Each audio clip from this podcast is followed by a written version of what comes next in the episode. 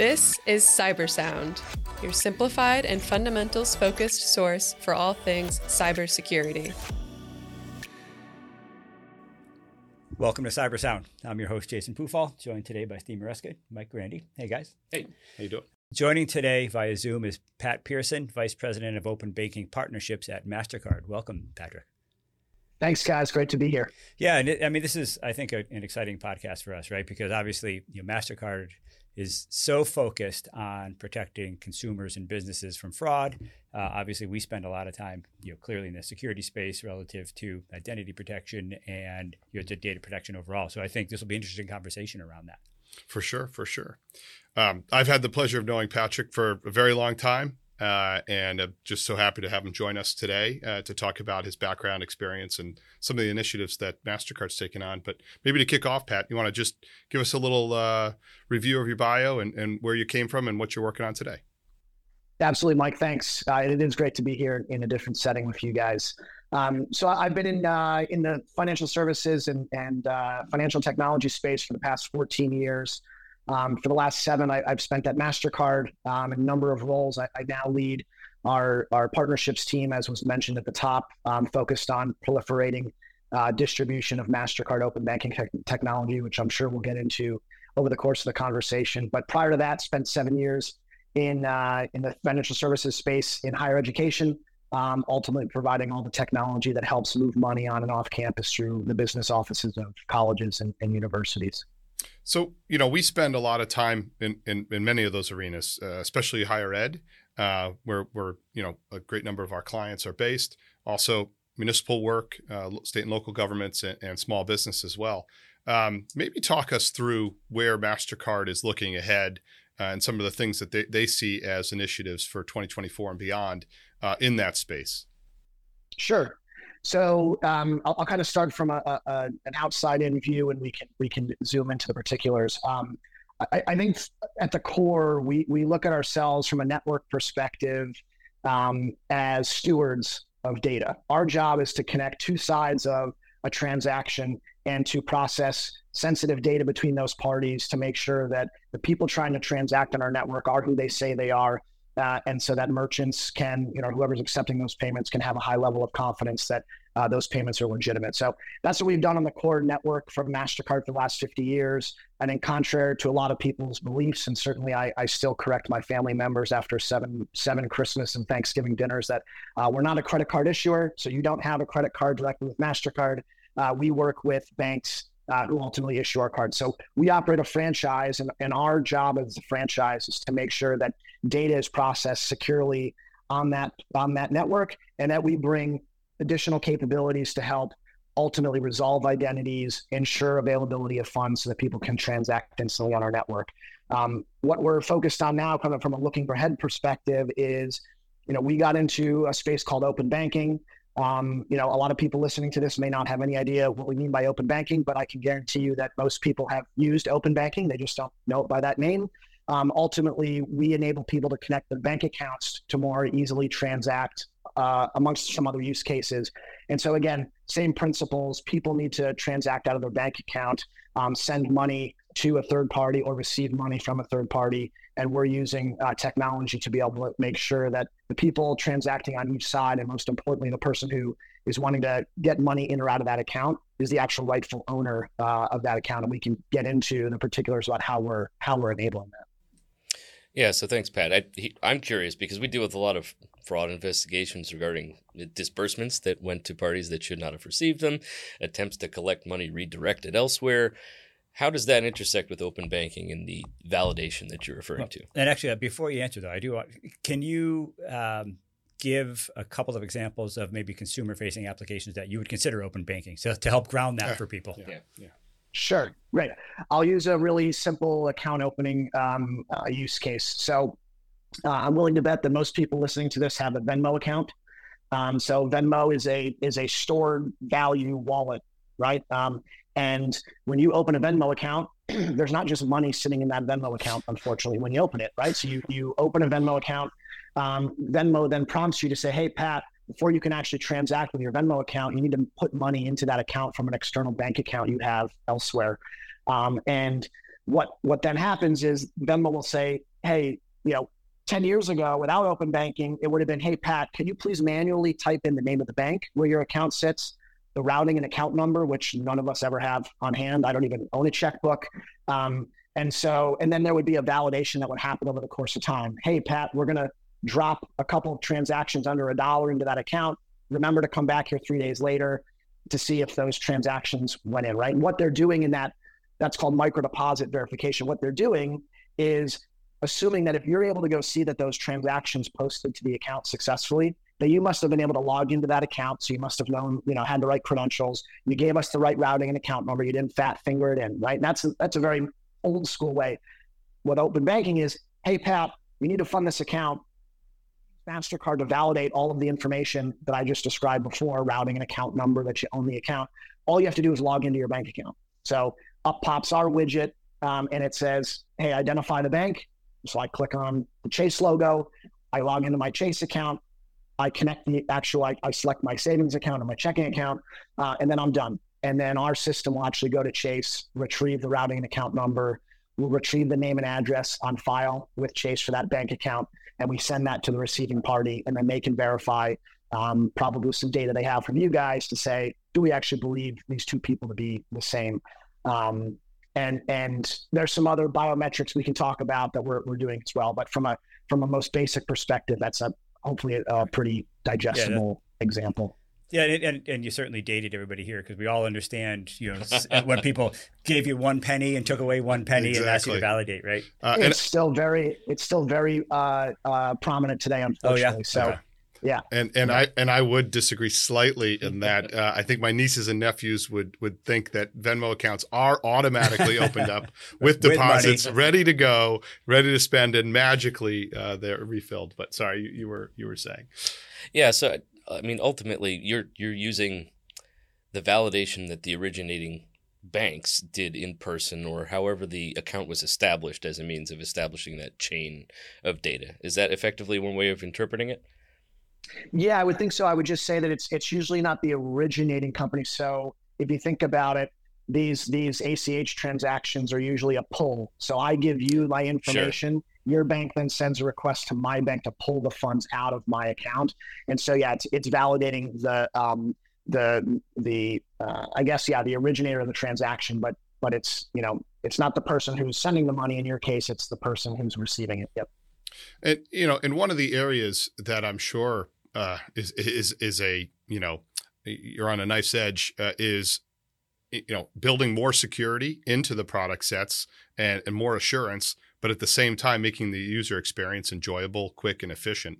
And, and sometimes those those two areas sort of work against each other. So maybe you could talk about some of the initiatives and, and some of the things that you're, you're, you're you and your team are looking at in that area yeah, absolutely. There, you're right, Mike. There, there needs to be some kind of natural tension, right? You want to make it as easy as possible for the person to open and fund their, you know, online account, but you need to take the necessary steps to make sure that there's not fraud happening. And in these spaces, uh, account opening fraud and account takeover has become um, very, very prevalent because of the lack of data, real-time data available to the entities that are transacting. So, some of the things we're doing, you know, it's one thing for us to tell Venmo team, hey, the bank said Chase says it's Patrick Pearson at 123 Main Street that owns the account. We just passed that data through. That's kind of moderately helpful. But what we're all also able to do now is we can say, we can tell them as well, hey, here's the IP address of the device that this person's using to connect this bank account.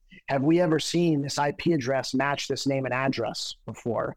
Um, have we seen that name and address match at all before? If so, how prominently? Um, you know, if we've seen pings to, we have a proprietary database through a separate asset that we have at Mastercard um, that looks at all that combined with the biometrics we, we see on the phone. So you take all of this information in real time, you can really figure out, you know, does the IP address make sense? Like, is the IP address in Connecticut where Pat lives, according to the address we got from the bank, or is the IP address in you know Vietnam um, because it's part of a you know, uh, uh, a server farm for right. account takeover where they're just, you know, stuffing credentials into third party apps. So, you know, on the balance, is the fraud that you're trying to reduce and detect earlier more dominant at account funding after the account has been established? What, what sort of timeline is more typical for you know criminal intervention with legitimate accounts? Um, yeah, all of the above for sure. um, you know, to varying degrees. A- account account takeover fraud has been around for a while. Um, you know, the the old school way is, hey, you dropped your debit card at the gas station, and somebody picks it up and starts, you know, emptying your bank account on the debit card. Um, you know, e-commerce it's become even easier because you know, like like me, I'm sure you guys get notifications every couple of weeks that your username or your password or the combination has shown up in some data leak uh, on the dark, and it's available on the dark web. So those credentials are being used and by third parties who have tens of thousands of combinations of username and passwords. You guys know this, right? I don't preach on the choir. So, um, you know, that, that stuff is happening all day long. Um, we're the, the new one, and they always stay ahead, right? They're always one step ahead, as you guys know, right? Um, and so account takeover has been there for a while. Account opening fraud has become very, very prevalent, especially when, if you think about it, you know, you open up a new checking account. Sometimes there's, you know, a $200 bonus that you get as soon as you open the account. So, you know, these fraudsters are opening accounts. Um, they're connecting some kind of legitimate third party bank account and they're getting the reward, transferring the money out, and, you know, see you later. They never, and then they close the account. Um, so it's it's all over the place. But you know that that latter part is what we're we're trying to help you know especially financial institutions uh, guard against today. So as fast as the marketing uh, gurus are coming up with new ways to increase sales and increase uh, activity and new client acquisition, the fraudsters and and uh, and bad actors are th- figuring out ways to uh, abscond with those with those gains. Yeah. Yeah. No, they're not. They, very literally, there is a direct correlation when you watch the Super Bowl and there's ads for new. You know, when remember when a couple Super Bowls ago where every other commercial was crypto. Yeah. Yeah. Um, yeah you know, there there was a direct direct correlation between uh, the spike in accounts opened and fraud that happened in those institutions directly was tied to uh, the ads in the Super Bowl in the 24 hours thereafter. Do, do you? So I know you, you have a background in higher ed. Uh, you know, we've got a, a, whole variety of sort of government and state, local uh, companies that we work with are there any industries that you think are more prone to fraud or you know ha- have a greater risk for you know, sort of some of the activities that you talked about? Like I think about just a transactional volume within higher ed, and you know my instinct would be that that's a high risk area. But I'm curious your thoughts. It absolutely is. So from a risk perspective, within higher ed, a lot of the risks that's associated with money movement is disbursements um, you know, not a lot of people trying to take somebody's checking account over to pay, you know, uh, a forty thousand dollar tuition bill, right? They're uh, they're more wanting to to fraudulently receive uh, excess funds, or you know, somebody drops out of a class and deserves a refund for the for the course fee. Um, so that is where uh, a lot of the fraud tends to happen in higher ed, from our experience. Um, and you know, a lot of that, and whether it's higher ed or you know municipalities or utilities or whatever you know, I, I, think it's a lot about the adoption curve. And, you know, it's reliant on all of us to bring the same level of sophistication to those um, uh, constituents and, and partners and clients that, you know, big tech firms and big banks have, have availed themselves to for a number of years. So there's an inter- interesting intersection here because we've spoken with other organizations that help detect application fraud. Right. Well, as Maurice just yep. Ab- absolutely. months ago. This is precisely what you're talking about, where it's not a real person they're claiming to be, or they're you know rinsing and reusing an identity, joining a course, and then with illegitimate funds to begin with. Using the school as a mule and redirecting it elsewhere. So, very interesting kind of a, a scenario you're talking about. It's the other end of that equation. Right. And, it, and it also shows, you know, because I think Maurice brought up, you know, there are four-year institutions that are actually less prone to that risk than community colleges, which have that open enrollment, sort of continual enrollment, right? Um, you know, yeah, uh, absolutely. Yeah, sorry, I, I had sort of a, a two-parter, but the first part would be, you know, sort of looking forward. You know, new year, look, uh, uh objectives in 24 and beyond. You know, you've talked about some of the strategies and, and some of the ways that you know you and, and Mastercard are, are approaching the market. Um, you know, what do you see out there?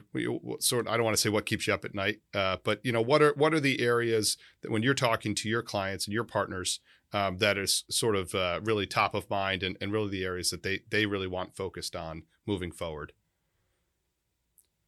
Yeah, well, Mike, you know my kids keep me up at night. Um, Yeah. outside, uh, no, to, yeah, yeah, exactly. So no, but to your to your question, you know, I, I think one of the things that that our clients and partners struggle with, and again, you know, I'm talking to technology providers who are serving, you know, municipalities and government. So I'm step one step removed from you guys. But at the end of the day, I think there's so much talk about fraud that it's like a prioritization exercise. Um, I'm getting inundated by all these new capabilities. You know, Pat's telling me that you know he can validate all this sensitive information in Yeah. real time, and you know, meanwhile, like you know, we barely have a bank has a separate login for online banking versus mobile mobile banking. Like Yeah. that is a real thing that tens of thousands of banks struggle. So it's like, how do you even begin to prioritize where to start? Uh, and you know, is it more of like a a thumb in the you know in the huge gaping hole in the dam, or is it you know I, I can be proactive? So I think it's I think it's a prioritization struggle. Um, they all know everyone's aware that there's fraud happening. It's you know how how precise can I be and, and how much effort does it take to do that and how do I prioritize it against a number of other priorities that have nothing to do with fraud, but there's some kind of technological component, which is obviously you know where you guys can come and help. Back to our security fundamentals, Yeah. you know, leading the way. I, I, I think there are some other, you know, trends underway. The FTC has lowered its reporting thresholds for certain types of disclosures and security incidents. I think that's helpful. It's, you know, shedding more light on those situations where organizations need to defend the data more appropriately. It's the under other end of the equation, I suppose. you know, it's maybe you know, eh, putting a bow on, on some of this. You know, your your area, you know, partnerships. Partnerships are built on trust. Uh, you know, and and trust it come with trust comes. You know, what are you doing with my data? What are you doing with my information? Uh, so I think you've got you know uh, quite a heavy lift of responsibility to your partners and your clients. Uh, but you know, really appreciate you joining us today for sure. Yeah, Yeah. absolutely, Mike. Uh, any uh, any closing thoughts? Anything that we haven't covered that you're hoping that we might ask? Yeah. Um, let's see. I, I mean, I, I think just you know, it wasn't a question that, but the statement Mike just made. Um, I think the, the term partners and partnership has become co-opted a bit by Hmm. the entire sales world. Um, and you know, I, I think there is a big difference between a vendor and a partner. Um, a vendor is transactional. They they just make the sale. You know, they'll talk to you again when your contract renews in whatever three five years. Um, and and I think for us, and I'm sure the same for you guys, and I, I know from having talked to Michael over a number of years as the business has grown, you know, having someone who can come in and, and really understand your business uh, as well as you do is is the only way a partnership really evolves because there is a two sided trust to know that you know you're only suggesting to me the things you know I need. You're not trying to sell me stuff I don't need. Um, and you know, as cliche as that all may sound, I, I, I think in this day and age now um, that having a partner who you truly truly trust and again i'm sure you can look across you know your book of business too and and there's just there's just uh, clients you have that you know there's just like this two-way intrinsic trust and they're they're helping you be smarter at your business and vice versa so i think i spend a lot of my day trying to understand how we can be better in our business and a lot of that comes from external feedback we get from clients or or prospects I, I think that's very true. Yeah. Secure information security is the trust business. That's And it. Right. That's our job. I mean, I, I think that's the spot to end right Yeah. there, right? I mean, you Absolutely. can't partnership and trust. That's it. So, Well Pa- put. yeah, Patrick, thanks for joining today. Uh, I really appreciate your perspective, uh, especially coming from that financial side of the practice, right? We, we tend to do a lot uh, in, in other ways and probably not quite as much in the day to day transactional financial space. So I appreciate your perspective there and joining us. yeah absolutely guys it was really fun i appreciate uh appreciate the conversation Great. Likewise. All right. And Thanks if anybody ever has any questions about uh, sort of cardholder data security or you know anything you want to continue, of course, feel free to reach out to us. We can engage Patrick again and uh, continue the conversation. So thanks for listening as always. We'd love to hear your feedback. Feel free to get in touch at Vancord on LinkedIn. And remember, stay vigilant, stay resilient. This has been Cybersound.